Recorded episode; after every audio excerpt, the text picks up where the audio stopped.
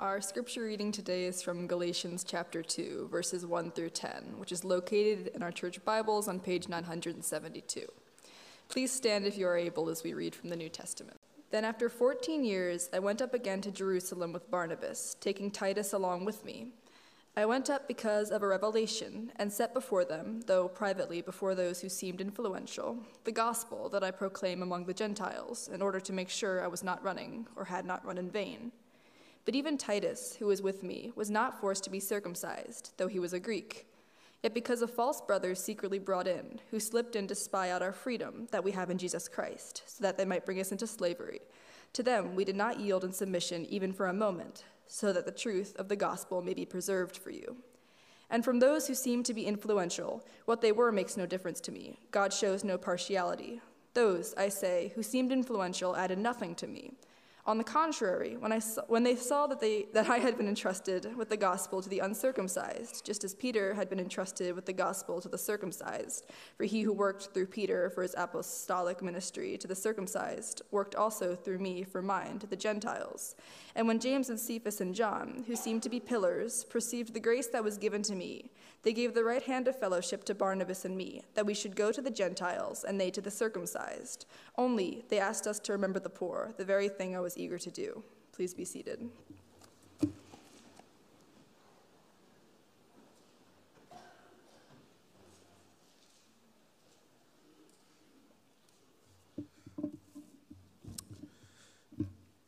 As we uh, come to this reading and this uh, passage in Galatians, uh, I need to apologize to you for my voice. I have been stricken down by the British disease. I've already uh, talked to my compatriot Eloise about this this morning, so do pray for me that I will make it through without uh, descending into some coughing fit. Let's pray as um, we come to the Bible. Father, thank you for these words from the Psalms. Deal bountifully with your servant, that I may live and keep your word. Father, we can see that that prayer has been answered abundantly in Jesus. You have dealt bountifully with us that we might live and keep your word. You have come and made your home with us, you say, by your Spirit. Through the work of Christ, even the Father has come and made his home with us that we might be new creations and live in a new way. So, Father, for ourselves this morning, we pray that we wouldn't simply be those who hear this word, but those who see it and understand that it is your living communication to us and that you mean us to respond to it as any uh, reverberating tuning fork will expect its resonances. So, Father, we pray for us that we might be in tune with it in Jesus' name. Amen. So last weekend, uh, I arrived at the Stony Point shopping plaza, not far from here, and the parking lot was filled with antique uh, American performance muscle cars. Maybe you've come across such a gathering before. Uh, Dodge Chargers, Chevy Camaros, Corvette Stingrays, Ford Mustangs from the 60s and 70s. And here were all of their owners standing proudly by around their gleaming, polished sports cars. And each of them, I noticed, had the hood of their car raised as if to say, Isn't she a beauty? And anyone watching on what was a cold Saturday morning would probably be asking themselves, What is it that would motivate someone to gather with people who they presumably didn't know or didn't know well? to devote themselves on such a morning to come around these beloved monuments of automotive splendor. Well, of course, it's not just cars, is it? People get together for all kinds of things. We have a passion for something, we get together with others who do. People who have nothing else in common are drawn with a singular shared passion for whatever that one thing is. And I say that to pivot to our passage this morning, as Eloise has read it to us. In some ways, the church is like that. If you think about it, I mean, if you were to dare a peek at the person sitting just across from you, you would see someone who's come from a different family background, different job, maybe having a different skin color or different politics or different pastures or pronounces the word schedule in a different way. But we have a shared passion for one single thing that stands out as the devotion of our lives, the motivating joy of our lives. That's what brings us together. And understanding from Galatians that this is the way things go, it's not something that has come from us, right? We're not doing this because we just woke up one morning and said, Oh, the best thing I could do is get out of bed on a Sunday morning and go gather with a bunch of church people. No, this passion we have, this joy has been given to us by an extraterrestrial, external, supernatural source. And it's not a vague, undefined liking for everything Jesus. It's a, an actual specific gift from God, wrapped up in a specific measure, message given by the Holy Spirit, engaging this passion to share it then with others. It connects us foundationally with all of those who have been given the same gift. So listen, if the Californian I met at O'Hare Airport a number of years ago, who knew the only thing he knew about me was I had a love for literature, he greeted me enthusiastically like a long lost brother with two words Dude Beowulf. How much more then can we connect with a friend like Oleg Demenchi that we met, some of us last weekend from Moldova? Because deeply we relate to him. We have not just a shared interest, but a new life and a new Lord that we rejoice in together. So that's the supernatural unity of the gospel. It's one gospel for us all, and that's what Paul is going to be speaking about here in Galatians 2. So we're continuing in Galatians. This is chapter 2, verses 1 to 10. Last week we saw how Paul explained the great arc of his journey, you remember, from a background in radical, fanatical Judaism to the sudden life changing encounter of meeting the risen Jesus on the road to Damascus, and then the witness of even his harshest critics who saw that transformation. Glorified, they glorified God because of me, Paul writes. So, if you would look at this, this is on the reverse side of uh, the worship guide. You can also find it, of course, in the Bible, perhaps in the church Bible in front of you. Three focuses uh, this morning, three foci, I should say, in Galatians 2 1 to 10. Gospel movement, gospel meeting, and gospel math. So, first, verses 1 through 2a, gospel movement. Gospel movement. Paul, as you may have noticed if you are familiar with uh, the book of Acts or here even in this letter, he's always on the move. He's always going somewhere. There was an energy in this man that, despite his years, was unrivaled. And he's told us why. He says the source and the energy of the gospel in him hasn't been, we saw this last week, something that he has made up. He hasn't invented it, it hasn't come from his own brain or from his own energy. Nor has he been given it by someone else. It hasn't simply been something that has been uh, explained to him by some other apostle or by some church tradition. No, his claim is this is that God was moving him. God had moved him. God had met with him and was now motivating him. So in these verses, Paul explains what happened next. Chapter 2, verse 1. Then he says, after 14 years, he means 14 years since his conversion, I went up again to Jerusalem with Barnabas, taking Titus along with me. I went up because of a revelation. Now, here's the question why did Paul set out to go to Jerusalem at this specific moment to meet with these very same people that he has wanted to remain independent of? What is it that had caused him at this point to change tack, to change direction, to change response to these people he's tried to stay clear of? Well, verse 2, he tells us he went up because of a revelation. We're not strangers, are we, to the word uh, revelation? Anytime you hit the news or open the newspaper, you will find the word revelation in there someday. and there's this uh, sense in the word revelation of an uncovering or an unveiling of something that has been previously secret or hidden, something you haven't been able to see, which is now clear to you. It's been made plain, it's been revealed.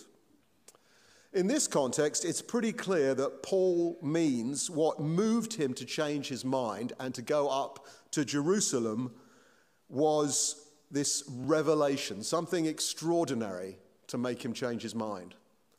Something again external, something motivated by God, not something that had just occurred to him to do because it seemed like the right idea at the time. A motivation from God, a revelation. Now, I don't think this means that all of Paul's revelations were along the lines of Acts 9, Damascus, Damascus Road experiences. He actually comments on it later. Uh, you can see there in Acts 9 that um, even Acts 9, even the, ex- the experience on the road to Damascus was unique. It wasn't going to be repeated again in the same way.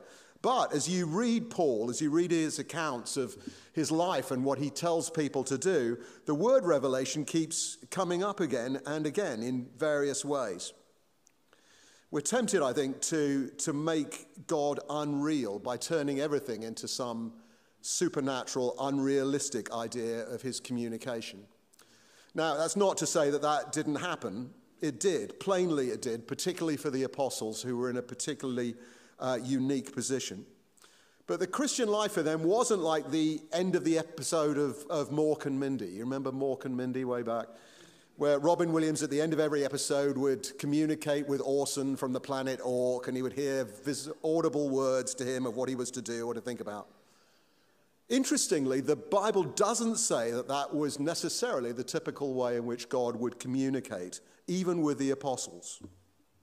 As far as we can tell, revelations were diverse. They could come in any number of different ways repeated impressions, powerful dreams, what you might encounter in worship. In fact, Paul has already told the Corinthians that they might expect in worship what he describes as revelations, not a, a revealing of scripture again in a, in a profound way, but, but some kind of insight from God in the light of scripture or even the workaday things that apostles would do as they, they talked about things or studied or consulted over things or preached or prayed together. They would expect God to speak to them, what he calls a revelation. So, various theories have been offered as to what this particular revelation was. Importantly, we're not told for sure. Some suggest that it was a private revelation to Paul, indicating to him from God that now was the time to go. And it is possible, we just, we just don't know whether that was the case or not, but it is one possibility. Others think it was a reference to the revelation given to the prophet Agabus in Acts 11 about the famine which was coming to Jerusalem. And we know that this would square with the very last verse in uh, this section. So, Paul 9, in uh, verse 9, tells us that he has come because he's eager to give to the poor, right? Which would account for why Barnabas and he have turned up, we're told in Acts, with money to relieve the famine in Jerusalem. Another possibility which I find appealing is that the revelation in question was the one given to Peter in Acts chapter 10. Again, not to Paul, but to Peter. You remember the repeated dream that Peter had on the rooftop in the city of, of Joppa, uh, of the non kosher animals coming down, as it seemed, let down as a sheet from heaven. Peter says, And God told Peter, Don't call unclean what I have made clean. These things are kosher. They are, I have made them clean for you. And at that moment, there was a knock at the door, you remember, and Peter goes and answers it. And there are three visitors there who want to take him to their Gentile master. And so he goes to the Roman centurion Cornelius, uh, who accepts Christ on the um, testimony of Paul, and he baptizes him. And Paul writes, God has shown me that I should not call any person common or unclean. And it's not beyond the bounds of possibility that Paul had heard that that had happened and that God is using this as a kind of opportune moment, a revelation to him that this was the time to go because now the apostles in Jerusalem are seeing it, that God has spoken not only to Peter but to the whole church with this revelation of the gospel to the Gentiles. Nowadays, uh, Christians will disagree about the necessity of revelation. of communication from God. And again, we don't mean the unique one time revelation of Scripture, particularly through the apostles in the New Testament. That isn't repeatable. But we're talking about the kind of communication from God which we're told we should expect. Speaking for Presbyterians, I'm conscious of our own intellectualized independence from the Holy Spirit. Speaking for myself, I know so much, and yet, to really my embarrassment, I am so weak in prayer.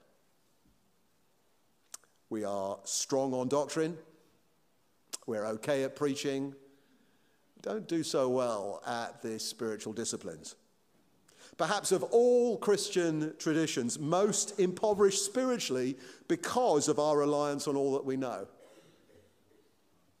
And I think this is a word to us. We have such a rich heritage of biblical um, adherence and doctrinal richness drawn from Scripture. And yet, sometimes we expect so little from the author of those words to actually want to speak to us. I was watching a uh, favorite submarine wartime classic this week uh, with Clark Gable and uh, Burt Lancaster, Run Silent, Run Deep. Many of you will know it and treasure it as I do. Uh, the problem for us, I was thinking, is that we run silent, uh, but not very deep. It's actually quite shallow. We're too busy, we're too distracted. You know, I was remembering the moment where Zach got out his phone a couple of weeks ago, you know, and said, This is now one of our big challenges. We are constantly distracted. We will not be at peace. We will not expect to hear from God, although we expect to hear from everybody else, so we're constantly looking at our phone. We don't take time to reflect, do we, on the kindness and the fatherhood of God that He wants to spend time with us and wants to have us spend time with Him to commune with Him regularly and earnestly. And so I expect that when we arrive, particularly to me, he might take me aside and said, "Why didn't you spend more time talking to me? Why didn't you spend more time listening?" And I wonder if that's true for you too. But the great example of the apostle is that Paul knew. He listened to God, he listened for God, and he knew that it was God who was moving him. Second, gospel meeting. Verses 2b through 5, gospel meeting. Paul writes, I went up because of a revelation and set before them, though privately, before those who seemed influential, the gospel that I proclaim among the Gentiles. What is Paul's attitude to Peter, James, and John? Well, he's not dismissive here, is he? He's certainly not disrespectful. It's interesting. He comes humbly and carefully in the way of Jesus. You may have asked yourself, why is this a private meeting? After all, isn't the gospel made known to the Gentiles and to the Jews something for everyone to know? Well, I think it's an indication that Paul understood the sensitivity of the situation that these three men faced. It may be at this point that they have heard from Peter what happened at Joppa and they are still trying to process how they're going to tell their largely Jewish church that this is the case. That everything that Jews have thought is believed about Gentiles has now been contradicted by the gospel. So, Paul is careful here, notice, understanding the sensitivity of this situation, to make a kind of distinction. He has come, he says, before those who seemed influential. And he says that three times. He's treating the apostles in Jerusalem as brothers in the ministry. That's plainly why he has come, to acknowledge that they share this deposit of the gospel in common. But he cannot and will not accede to the view of some there in the Judean church that there are two kinds of gospel one administered by a higher order of apostles to the Jews, and one administered by a lower order to the Gentiles. No, he's there to argue for one gospel for them all. What has brought him to Jerusalem, you'll notice, is not a desire for the Judean churches to leave him to his own devices. Rather, his is a call for cooperation that they should all be preaching the same gospel. That's why he tells the Galatians he's come in order to make sure I was not running or had not run in vain. So, yes, he could have remained in splendid isolation in Antioch, 450 miles to the north, but he comes carefully, sensitively, in the way of Christ to bring them this message of his gospel. And he knows that two gospels would have been a disaster to the church. Things were going well, he tells us, verse 3. Even Titus, who was with me, Titus was not forced to be circumcised, though he was a Greek and thus plainly a Gentile. In other words, for Peter, James, and John, the moment that they let this Greek in and sat down with them, Paul knew that things were going his way. Why? Well, because Jews under the law wouldn't even sit down in the company of Gentiles. So something plainly had happened that they had agreed to meet with Titus present. Dogs, they would have called a Gentile like Thomas before, sorry, like Titus. Unclean. But here, James, Peter, and John have welcomed him. And you notice what Paul writes? He says, They saw that I had been entrusted entrusted by God. They saw that I had been entrusted with the gospel to the uncircumcised. They saw that God had entrusted me. The same God who's not two gods, he's not con- spreading confusion. The same God who is the author of the gospel has given the gospel to the uncircumcised. Wonderful words. They saw it. You can imagine Paul's relief as he understood that God had gone before him. Such is not true, however, he adds, for all of those that were there. This is where the course of the meeting could so easily have shifted. Verse 4 false brothers slipped in to spy out our freedom that we have in Christ Jesus, so that they might bring us into slavery again. What's so instructive about this urge to turn the gospel back towards slavery is that it comes again and again. You know, these were not the last people, right? Or it's presumably not the last time that these, these false brothers were seen.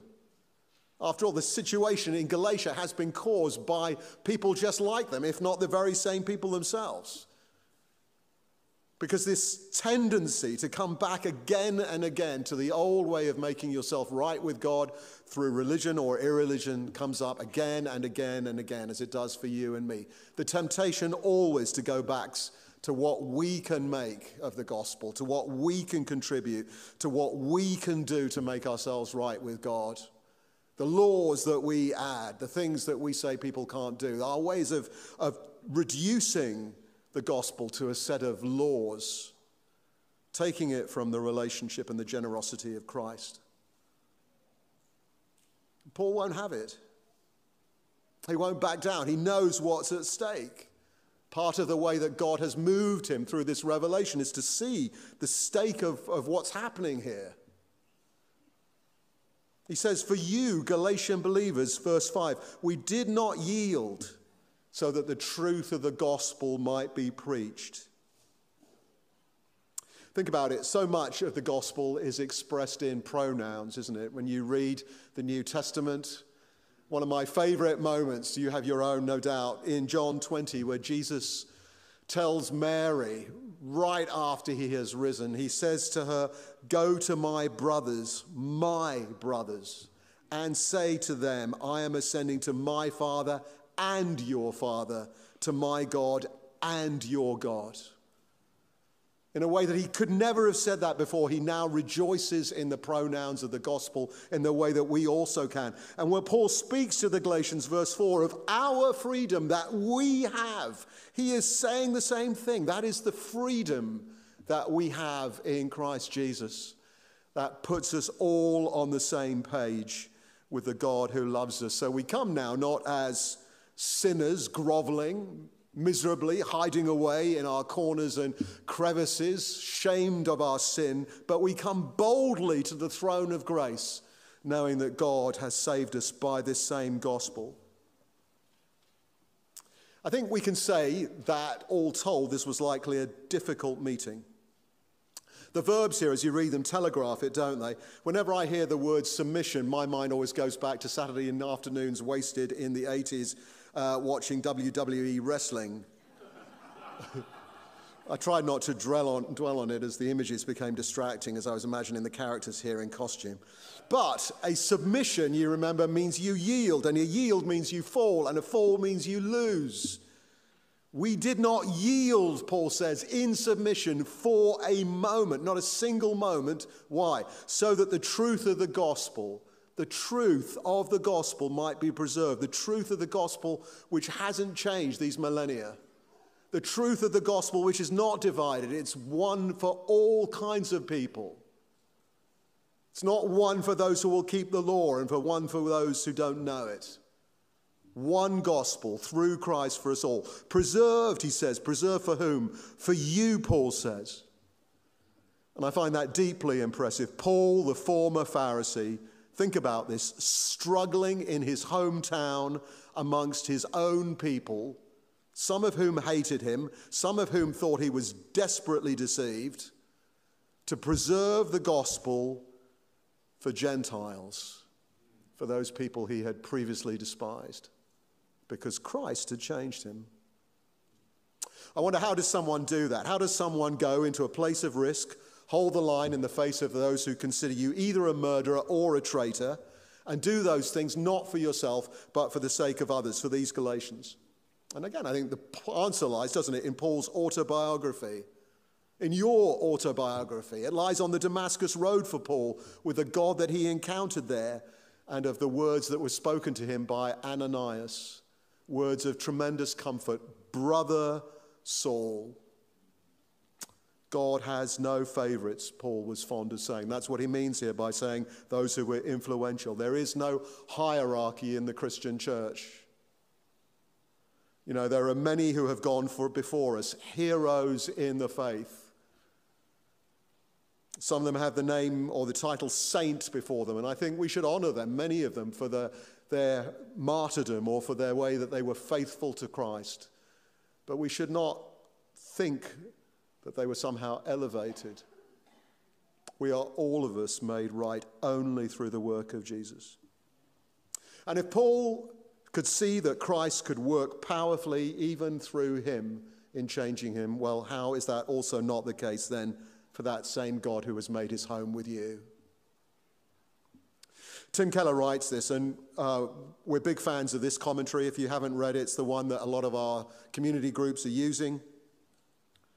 This is what Tim Keller says The Christian is assured of God's love and approval God is pleased with us in Christ, so the Christian longs to obey God, not for himself so that God will save him, but out of gratitude to God who he knows has already saved him. And so Paul lives as a servant of Christ.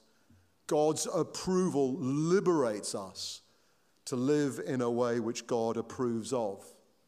The gospel is both a powerful assurance and a powerful motivation to live in radical obedience, in newness of life. So we have met with Christ. You have met with Christ. And you are his. He will not let you go as he would not let the apostle go. Because of that very thing, you can risk giving yourself away, as Paul did, for the sake of others, to love them in these kinds of. It's a private and functional agreement, an agreement between the two poles of the church as they had been. I love how the New English Bible sums it up. They accepted Barnabas and myself as partners and shook hands upon it. Was this a meeting and an agreement that God had moved Paul to go to, to defend the gospel in? Well, I think looking back, we can say surely it was. Surely this is the kind of agreement that would gladden God's heart. Surely this is why Paul had been asked, moved, commanded to go then to Jerusalem, to a place perhaps he didn't want to go. So, in closing, I want to focus on a fragment of a verse because the way it put things, I think, is so clarifying for us. Verse 6 They added nothing to me. He means they added nothing to my gospel presentation. Here is the undeniable math of the gospel. You've heard it said, and I think it's well said Jesus plus nothing equals salvation. And yet, the whole industry of the fallen human heart, being religious or irreligious, is to say, but I can give something. I can contribute. I can earn my own salvation. I can weave my own righteousness. To which I think we have to don't look at our own bankruptcy, don't we? To look at our own powerlessness, to say, Nothing in my hand I bring, simply to thy cross I cling. You alone, Lord, are my salvation and my righteousness all my problems come because I forget how loved and honored and secure and rich and embraced and free I am in Christ. My autobiography is probably a bit like yours. I had my share of religious phases, trying to do good, and my share of irreligious ones, trying to feel good. But they are two sides of the same coin. So I want to suggest to you, you can drive your muscle car down Buford Road so people will look and admire you and it will feel great. Or you can drive it to take your elderly neighbor grocery shopping, but neither will take you where you need to go. You and I cannot be good enough. Christ is our peace. Christ is the good we are looking for. Every other treasure will either curse you or abandon you. And this is the apostles' report, isn't it? This is what the apostles saw. It was revealed to them. They saw that I'd been trusted, Paul says, with the gospel to the Gentiles. They saw the sufficiency of the cross. They added nothing to the gospel. And yet, that gospel math, isn't this interesting? To which we contribute nothing, does nevertheless bear a product from us. Did you notice this? Paul says they didn't add any requirement, but notice they did make a request. Verse 10 they asked us to remember the poor, the very thing he says I was eager to do. I think that's a striking response by Paul. It highlights the way in our own generation, the temptation for our comfort culture across the Western world has been to turn the gospel into some kind of stagnant reservoir which gives nothing out or some self justifying activity which brings nothing in. But Paul says, by contrast, this was the very thing I was already eager to do. And the word eager here in the original language means he was hastened to do it. He was motivated to do it. There was something in him that longed to do it. Why? Was it because it was an opportunity, somewhat cynically, to exploit the opportunity of the situation? the famine in Jerusalem, the wealthy Gentiles, the impoverished Jews? Is he using it as a kind of leverage to, to benefit the Gentile church? I don't think so. Because he's made a similar comment in 2 Corinthians 9 how all grace abounds, he says, in every good work. And he talks then directly about the poor. You see, this too, I think, is the striking math of the gospel. We contribute nothing to it we have gained everything from it. And in the process, God changes us at the level of, of heart motivation to, to have a heart like His, including towards the poor. I have this attachment on my leaf machine at home which changes it from a sucker to a blower. You got one of those? And crudely, that's what the gospel has done, right? It transforms us, evidently so, in our loving response to those who are like the poor, to the imprisoned, to the lonely, to the homeless, to the beggars, to the widows, to the orphans. Not to earn God's favor, but to show it. It's the overflow of the generosity of God's mercy and His gospel. So, if there's any organ in society which should be giving to those people without cost, it is the church the same church which glories in the gospel of Christ. So if you're feeling like you should do something, by all means, out of worship, find those good works which God has laid up for you to do in Christ Jesus. And I would say to you, you don't have to look far. If you're listening to the Holy Spirit, He will show you at the beginning of the day. If you say to Him, Lord, show me one way in which I can glorify you today by loving someone else. He will show you it. And if you do it, then you will find that it becomes something of a habit and He will do it again. And here we've got plenty of things looking for volunteers, from food pantry to homework helpers to giving generously to our deacons to uh, mercy, to do works of mercy, or in our lay counseling ministry. A lot of people that we serve through lay counseling don't know the Lord, but we want to give them free counseling. But in all these things, when we give, we're doing so because Christ is rich and we are poor, because he is full and we are empty, because he is generous and we have been given the unique joy of sharing in the generosity of his gospel. God's gospel to us. Absolutely astonishing, absolutely life changing for us and for others. In Christ's name, amen. Father, we thank you for your awesome generosity to us. It's such an overused word and yet not misplaced when it comes to the good news of Jesus. And one day, Lord, we will see it in all of its splendor and its glory. But Lord, help us to expect to hear from you, the God who has shown us and communicated to us such love in Christ Jesus personally, not just conceptually, practically Lord, help us to ask also how can we share that same gospel generosity with others to the glory of your name? In Christ's name, amen.